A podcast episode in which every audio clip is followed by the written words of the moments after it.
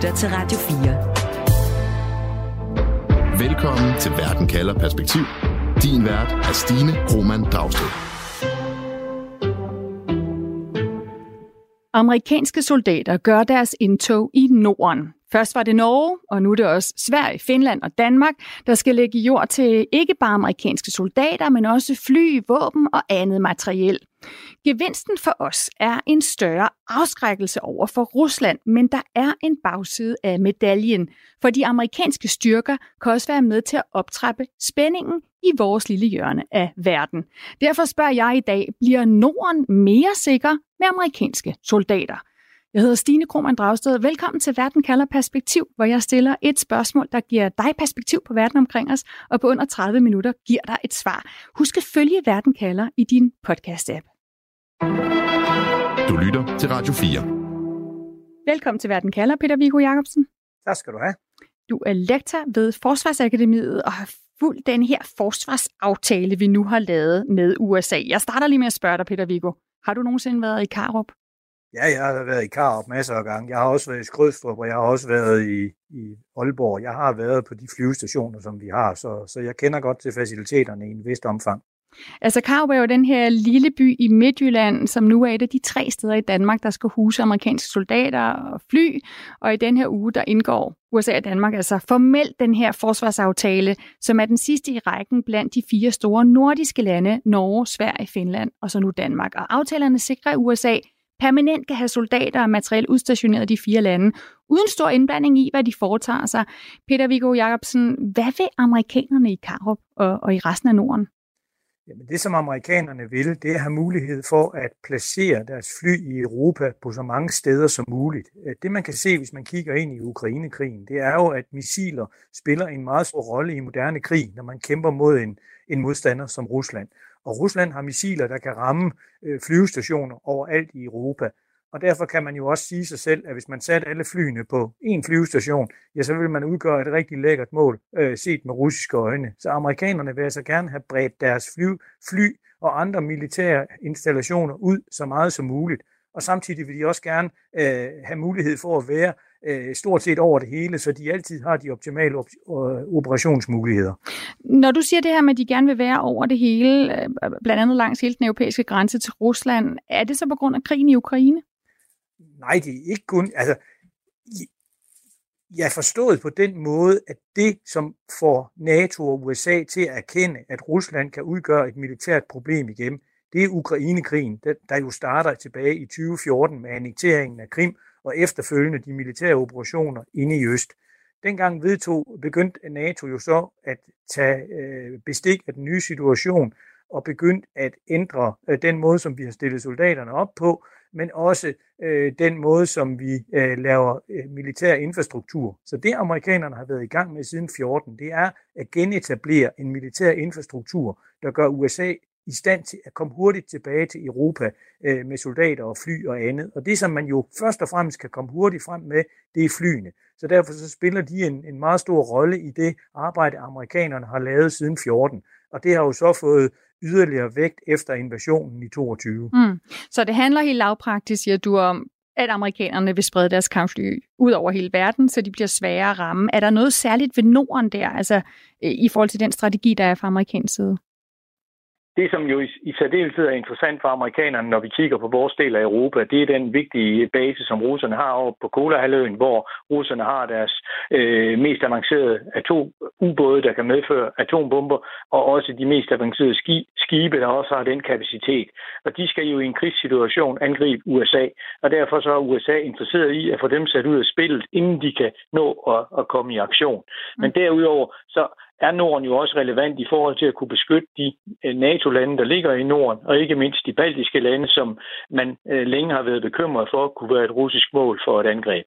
Hvad er fidusen for os i Danmark? Altså en ting er, at USA gerne vil have spredt fly ud over så mange lande som muligt, og fly, der er tæt på Rusland. Det giver mening. Hvad er fidusen for os?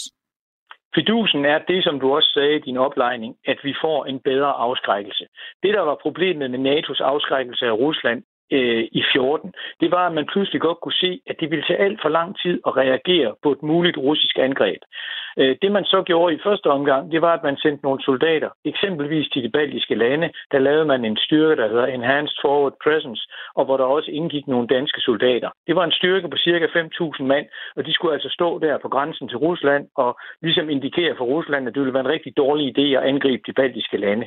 Problemet var bare, at hvis det ikke virkede, og russerne angreb, så ville det tage lang tid for NATO at sende forstærkninger over, der skulle hjælpe de her 5.000 soldater. Og det ville også være svært at få tilstrækkeligt med fly derover, således at man kunne hjælpe de her soldater, der kom under angreb. Så forventningen var egentlig, at hvis russerne angreb, ja, så ville de kunne erobre de baltiske lande alligevel, øh, og så ville de pludselig tvinge NATO til at skulle tilbage erobre de baltiske lande.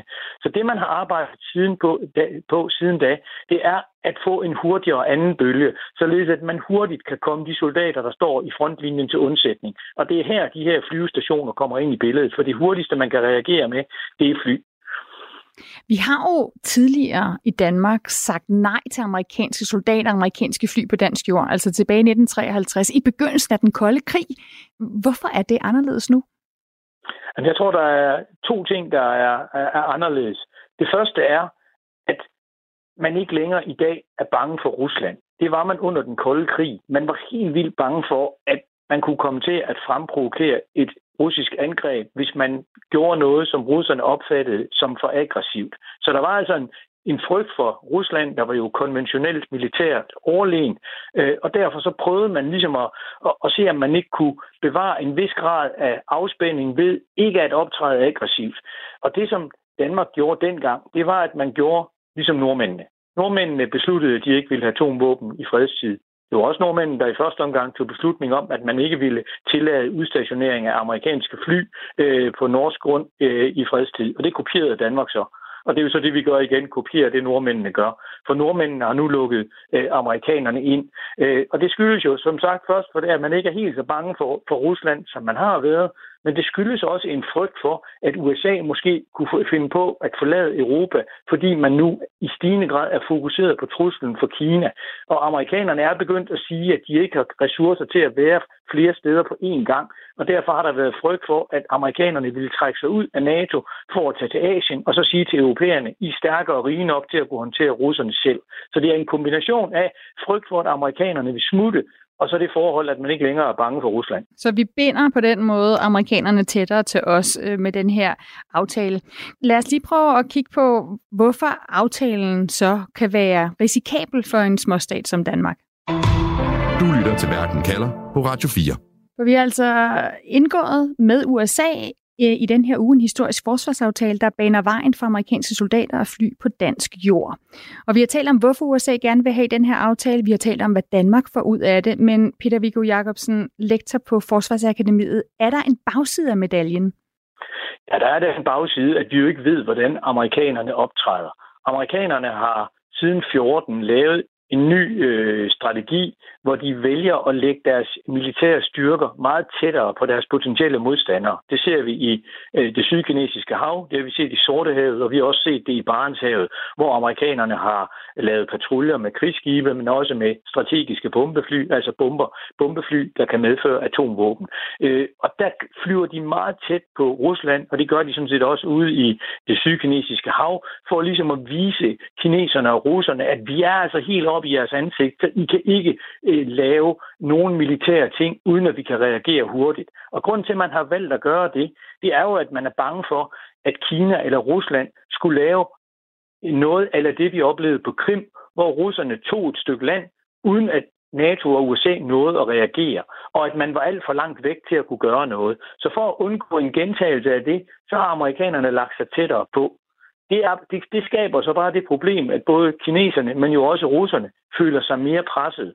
Og hvis amerikanerne altså bliver ved med at gå rigtig, rigtig tæt til russerne, og især op omkring Kolahaløen, og måske også op, op, op, optræder det på en måde, som russerne finder aggressiv, ja, så kan det jo få russerne til at svare igen med samme mønt. Og så kan man altså få en optrapning, som de nordiske lande egentlig ikke har nogen interesse i. Og det har især skabt en vis dilemma for nordmændene, der jo traditionelt har haft et meget fint forhold til nordmændene op i Barentshavet, og hvor øh, begge parter har haft et fint samarbejde det er gået lidt fløjten som følge af den her nye, øh, mere aggressive amerikanske øh, adfærd. Mm. Øh, og vi kender det også selv fra Østersøen, fordi det vi typisk ser, når NATO laver store flådeøvelser inde i i Østersøen, og det gør de en gang om året.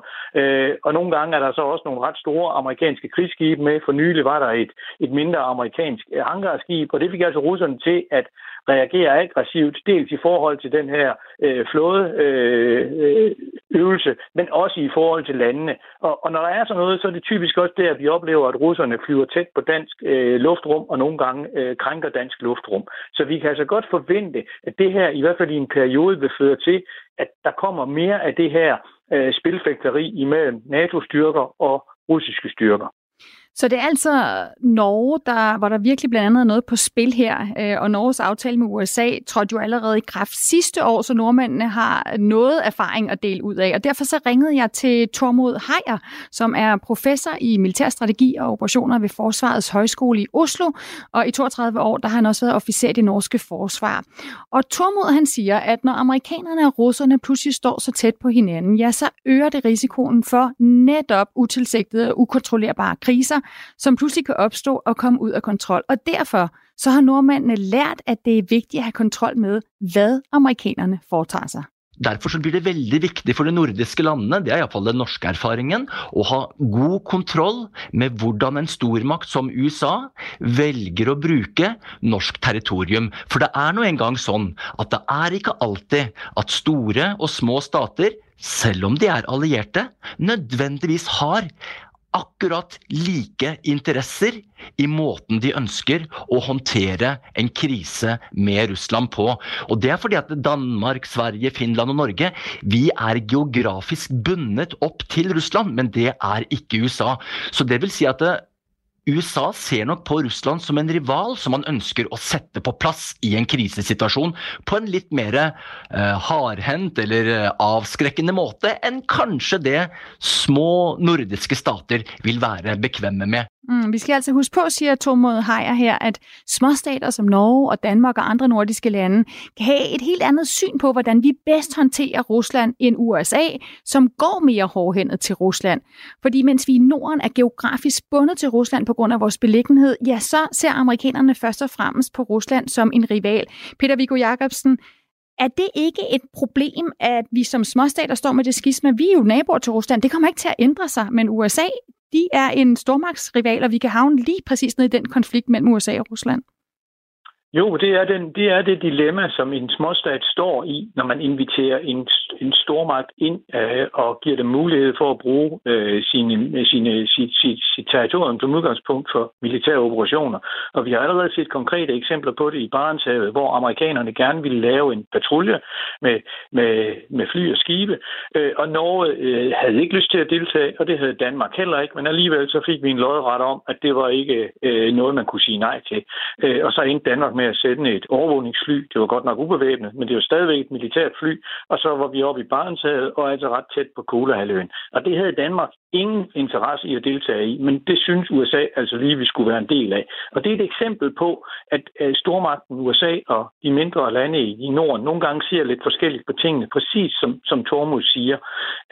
Og, og det er altså svært at have kontrol med, hvad amerikanerne laver. For det, der ligger i de baseaftaler, der nu er indgået, det er jo, at amerikanerne kan øh, gøre, som de vil, så længe de overholder landets love. Og så snart et fly har lettet for en dansk flyvestation, ja, så aner vi jo ikke, hvad de laver og hvad de har tænkt sig at gøre, og det har vi heller ikke nogen indflydelse på. Mm. Men derfor kan man selvfølgelig godt hele tiden have en fornuftig dialog med amerikanerne om, hvad vi synes er hensigtsmæssigt. Og det vil jeg da også sige, at det har vi normalt øh, gode erfaringer med.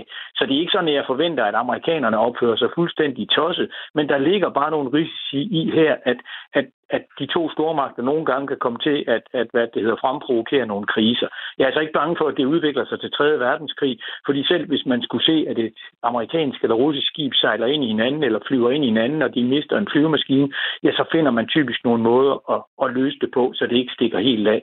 Men det kan betyde, at spændingsniveauet bliver højere, end vi har været vant til. Og der kommer altså din norske kollega Tormod Heier, som en konkret anbefaling til danske politikere, netop baseret på den erfaring, man i Norge har med den her tilstedeværelse af amerikanske soldater i Nord-Norge? spørsmålet om f.eks. Folketinget i Danmark og Stortinget i Norge, har de folkevalgte den tilstrækkelige kompetencen og kunnskapen som trengs for å kunne forstå det store bildet dersom amerikanske styrker opererer ut fra Danmark eller Norge for å avskrekke Russland eller for å håndtere en krise i Østersjøen eller et annet sted.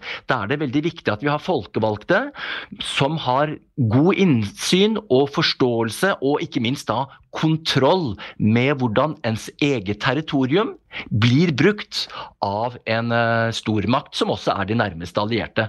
Ja, Tormod Heier siger altså, at det er afgørende, at danske politikere har nok viden, har nok indsigt til at holde opsyn med amerikanerne, og i sidste ende altså kan føre kontrol med, hvad de foretager sig. Og der siger han, at det tilsyn med amerikanerne, det kræver, at det danske forsvar har folk, der kan sidde med hos de amerikanske styrker, og på den måde være sådan en slags kontrolorgan for vores folkevalgte politikere. Ellers risikerer vi, at kriser eskalerer og kommer ud af kontrol, og at vi som småstat, øh, for eksempel i Norge og Danmark, kan komme i klemme.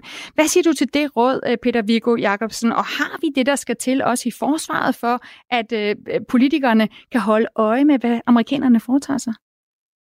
Jamen altså, nu ved jeg ikke præcis, hvordan man har... Øh, hvad, nu har vi jo ikke set den danske aftale endnu, og jeg har ikke øh, kigget på, hvordan man har håndteret det med forbindelsesofficerer i den, i den svenske. Men altså, jeg vil da forvente, at vi har... Øh, der ligger nogle mekanismer i aftalen, der gør det. Det kender vi jo til, øh, til Grønland, hvor der er en dansk øh, forbindelsesofficer på Thule. Men vi ved jo så også fra historien, at det ikke var alt, den her amerika, den danske forbindelsesofficer nødvendigvis havde indsigt i. Men det er jo den måde, man, man gør det på. Man sørger for, at at skabe et rigtig godt, øh, en rigtig god relation imellem de øh, officerer, der går sammen til daglig på, på, på flyvestation, de tre danske flyvestationer, hvor der vil være amerikanere, og på den måde får skabt et, et tillidsfuldt forhold, og også giver de amerikanere, der er til stede på basen hele tiden, en forståelse af, hvad det er for en virkelighed, de opererer i. Øh, så det er den bedste måde at håndtere det på. Øh, så, men, men i sidste instans, så er det jo det, der de kontrolmuligheder, der ligger i den øh, aftale, der er blevet forhandlet, der afgør, hvor godt et sådan øh, kontrolregime vil være. Mm. Den sidste pointe fra øh, Tormod Heier, altså professor i militærstrategi og operationer ved Forsvarets Højskole i Oslo, det er, at han har et bud på, hvad en eskalering med Rusland kunne indebære for nordiske lande, som for eksempel Danmark. Og han mener, ligesom dig, Peter Viggo, at vi egentlig ikke skal være så bange for et decideret militært angreb. Han frygter snarere en slags hybridkrig, som russerne er så kendt for. Altså, at de kan prøve at ramme, og der siger han specielt små lokalsamfund. Det kan for eksempel være ved at sende droner ind over Barsebæk i Sverige, som de allerede har gjort. Det kan være ved at sende migranter ind over grænsen til Finland. Altså, at russerne i højere grad vil prøve at ramme øh, vores kommuner, vores øh, små lokalsamfund, som måske ikke er robuste nok til at, at stå imod. Hvad tænker du om den pointe, Peter Viggo Jacobsen? Er du enig i, at det faktisk er der, faren kan være mere end op i Nordnorge og med de her fly, og, og hvordan man øh, agerer med soldater og militær? Der er ikke nogen... Ja, og der er jeg helt enig, men det er jo sådan set også øh, det, uh, Forsvarets efterretningstjeneste sagde i den udsyn, den årlige trusselsvurdering, der blev udgivet i sidste uge, og det er jo sådan den generelle øh, uh, forventning hos, hos forsvarsanalytikere og, og folk, der laver det samme som Tormod og jeg, at i og med, at russerne nu bliver så, så svækket konventionelt øh, inde i Ukraine, at de har mistet så mange soldater, så meget grej og så meget ammunition, så vil de skrue op fra, øh, dels vil de true mere med at bruge deres atomvåben, altså lægge mere vægt på det i deres strategier, og så vil de, hvis de vil øh, slå igen, ja, så vil de gøre det med de såkaldte hybride virkemidler, altså prøve at ramme med cyberangreb, disinformation, flygtninge ind over grænsen, som vi ser aktuelt i Finland i øjeblikket, og forskellige andre ting. De kan også angribe undersøiske kabler, øh, sprænge, øh, som vi har set med Nord Stream 1 og 2, men også de to andre kabler, som er blevet ødelagt for nylig i Østersøen. Så der er ikke nogen tvivl om, at vi kommer til at øh, fokusere mere på at beskytte den del af vores infrastruktur, og, men også vores IT-netværk og anden kritiske infrastruktur, for det er der, russerne har muligheder. Øh, de øh, vil selvfølgelig gå efter at ramme os der, hvor vi ikke er, er, er klart overlegne, som det er tilfældet på det med øh, konventionelt militære område. Og når vi taler om det, er det så specifikt øh, for eksempel lokalsamfund omkring de her øh, baser, hvor amerikanerne nu vil befinde sig, øh, for eksempel i Aalborg i Danmark, eller kan det være alle lokalsamfund, som russerne kan sætte ind overfor? Altså, jeg vil så sige, at jeg, jeg kan måske ikke helt følge, altså i en dansk kontekst, mm. øh, der kan jeg ikke helt følge det der med små lokalsamfund. Jeg kan godt forstå det i en norsk kontekst, helt op på grænsen, hvor der traditionelt har været tæt kontakt imellem folk på begge sider af grænsen. Øh, øh, og jeg kan også godt se det i en kontekst med flygtninge, som vi ser det hen over grænsen imellem Finland og, og, og Rusland. Men det, der er Danmark jo i, i en anden situation, fordi vi geografisk ikke grænser op til Rusland, men ligger længere væk. Øh, vi har heller ikke øh, at, at, at, at øh, atomkraftværker som Barsebæk, som, som, som russerne jo kan sende droner ind over for at genere. Så på den måde, der er vi nok bedre stillet, hvad den type af angreb øh, angår. Så jeg er mere bekymret for øh, den øh, infrastruktur, vi har til, til havs, de energiøer, vi måske bygger, vindmøller og den slags ting, kabler, som vi har set, ledninger med Nord Stream 1 og 2, og så det, vi allerede oplever på næsten daglig base, cyberangreb og, og forskellige andre ting. Så det er mere der, hvor jeg ser, at, at Danmark er sårbar. Og der tror jeg, at russerne jo vil, vil prøve at kigge fra land til land og se, hvor er der nogle muligheder, og så vil man gå efter der, hvor man synes, mulighederne for succes er størst. Radio 4. Ikke så forudsigeligt. Vi taler altså om den nye forsvarsaftale, som USA og Danmark har indgået, der baner vejen for, at amerikanske soldater og fly kan få base på dansk jord. Og dermed så har USA altså nu aftalen med både Norge, Sverige, Finland og Danmark. Peter Viggo Jacobsen, lektor ved Forsvarsakademiet. Du har fortalt os, øh, at for russerne så er USA's tilstedeværelse i Norge særligt bekymrende, at der er større risiko for, at spændingsniveauet stiger lige præcis i Nord-Norge end i, end i Karo for eksempel. Men risikerer Danmark at blive påvirket af de her øgede spændinger, selvom de begynder i Nord-Norge?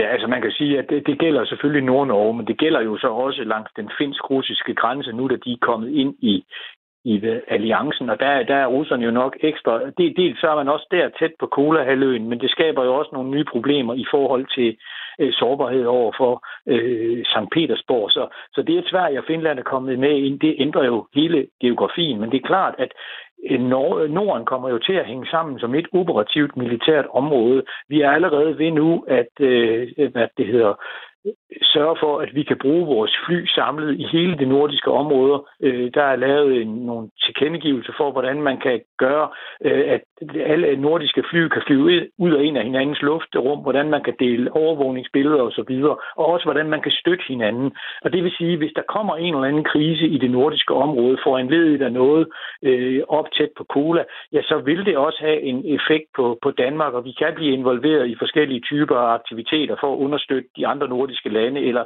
amerikanerne. Så ja, der er en mulighed for, at det også kan komme til at påvirke os. Der er også en reel mulighed for, at en vis herre, der hedder Donald Trump, han bliver genvalgt som præsident i USA senere på året. Risikerer vi ikke, Peter Viggo Jacobsen, at binde os til en stormagt, som kan få en leder, der ikke har en interesse i at forsvare os imod russerne? Donald Trump har for nylig igen været ude og rose Vladimir Putin. Nej, det har jeg meget svært ved at forestille mig. Amerikanerne de er nu engageret i en øh, duel eller en, en konfrontation eller konkurrence med Kina. Det var en politik, der blev startet under Donald Trump, der i hans første nationale sikkerhedsdokument øh, øh, udråbte Kina til at være fjende nummer et, og som det eneste land, der havde en kapacitet og en vilje til at prøve at vælte USA af pinden. Og den strategi, som man lagde under Trump, det var, at man ville øh, forstærke de eksisterende alliancer og udbytte alliancerne i Asien med henblik på at kunne lukke øh, Kina inde hele vejen rundt. Og jeg ved godt, at, NATO, at Trump sagde grimme ting om NATO-alliancen og grimme ting om de allierede, der ikke ville bruge 2% af deres BNP på forsvaret. Men det, der skete, mens Trump var præsident, det var, at amerikanerne øgede deres militære støtte til Europa og startede på at opbygge den her infrastruktur, som vi nu ser kulminere i de her baseaftaler. Så selvom han var kritisk over for europæerne, så øgede han sit militære engagement i Europa. Så jeg forventer, at amerikanerne fortsat vil arbejde med at bakke op om deres alliancer, også når Trump kommer til, fordi det er den måde, de har tænkt sig at vinde deres konfrontation med Kina. Og hvis mm. man hopper væk fra alliancen i Europa og dropper NATO, så vil alle de allierede i Asien blive bange for, at så vil det samme også ske med dem. Og så brænder hele den amerikanske strategi sammen, fordi så vil alle landene i Asien også prøve at, øh, at klare sig på egen hånd, eller sammen med andre asiater, og så mister amerikanerne sin indflydelse. Så jeg kan slet ikke forestille mig, at amerikanerne på den måde vil lade, vil lade NATO i stikken. Og det, jeg tror, som amerikanerne har lært af Ukrainekrigen, det er, at man jo ikke behøver at være til stede med særlig mange amerikanske soldater på jorden i Europa. Det, man til gengæld behøver, det er, at man er nødt til at hjælpe europæerne med satellitovervågning, kommunikation og så med fly. Og det vil være nok til, at europæerne så selv med amerikansk støtte, blandt andet for fly, vil kunne håndtere russerne, hvis vi skulle få nogle øh, kriser fremadrettet. Så jeg er sådan set ikke særlig bange for, at Trump vil trække øh, USA ud af, af NATO. Du lytter til Radio 4. Peter Viggo Jacobsen, vi skal samle op på programmet her. Vi har hørt, at der både er fordele og ulemper ved amerikanske soldater og materiel nu rykker ind i Danmark og i resten af Norden. Set med dine øjne, bliver Norden så mere sikker med amerikanske soldater? Jamen, jeg tror, at, at Norden bliver mere sikker med amerikanske soldater, og det, jeg hæfter mig ved, det er, at amerikanerne ikke ønsker en permanent stor militær tilstedeværelse i, i Norden. De ønsker mulighed for i en krise- eller konfliktsituation hurtigt at kunne forstærke øh, de nordiske lande. Så amerikanerne vil prøve at skabe en situation, hvor de behøver at være så lidt til stede som muligt i Norden og Europa, øh, så de kan koncentrere sig om, om Asien. Tusind tak for den konklusion, Peter Viggo Jacobsen. Selv tak. Altså lektor ved Forsvarsakademiet. Programmet her er tilrettelagt af Mads Anneberg og mig, Stine Krohmann Dragsted. Det er Camilla Højæggers, der er vores redaktør. Husk, at uanset hvad der sker, så kan du få svar på et afgørende spørgsmål lige her i Verden kalder med mig, Stine Krohmann Dragsted. Find Verden kalder podcasten i din podcast-app, og husk at trykke følg, for så får du altid leveret de seneste episoder lige til dig. Du har lyttet til en podcast fra Radio 4. Find flere episoder i vores app, eller der, hvor du lytter til podcast. Radio 4. Ikke så forudsigeligt.